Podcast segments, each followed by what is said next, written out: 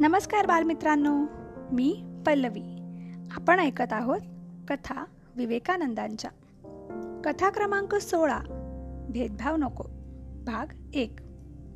नरेंद्र लहान होता तेव्हा भारत एकोणीसाव्या शतकात होता.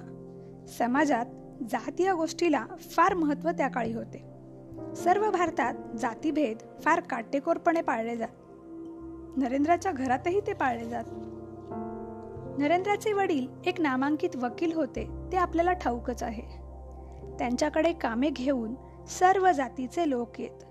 पण गंमत अशी की प्रत्येक जातीच्या लोकांसाठी ते ते स्वतंत्र हुक्का ठेवलेला असे.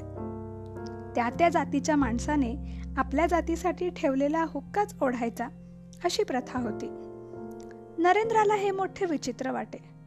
प्रत्येक हुक्क्यात काय वेगळेपणा आहे हे आपण एकदा पहावेच. असे त्याने मनात ठरवले.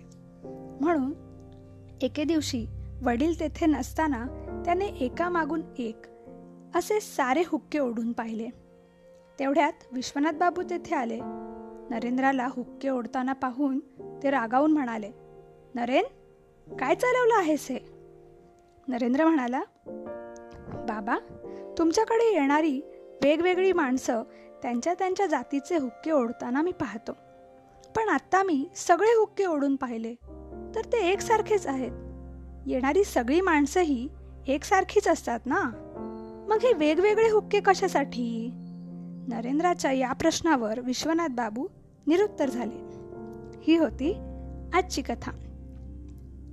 स्वामीजींच्या अशाच सुंदर गोष्टींचा आस्वाद आपण घेत राहणार आहोत. कथेला लाईक करा आणि आपल्या बालमित्रांबरोबर शेअर करा. आणि सबस्क्राईब करायला विसरू नका. धन्यवाद.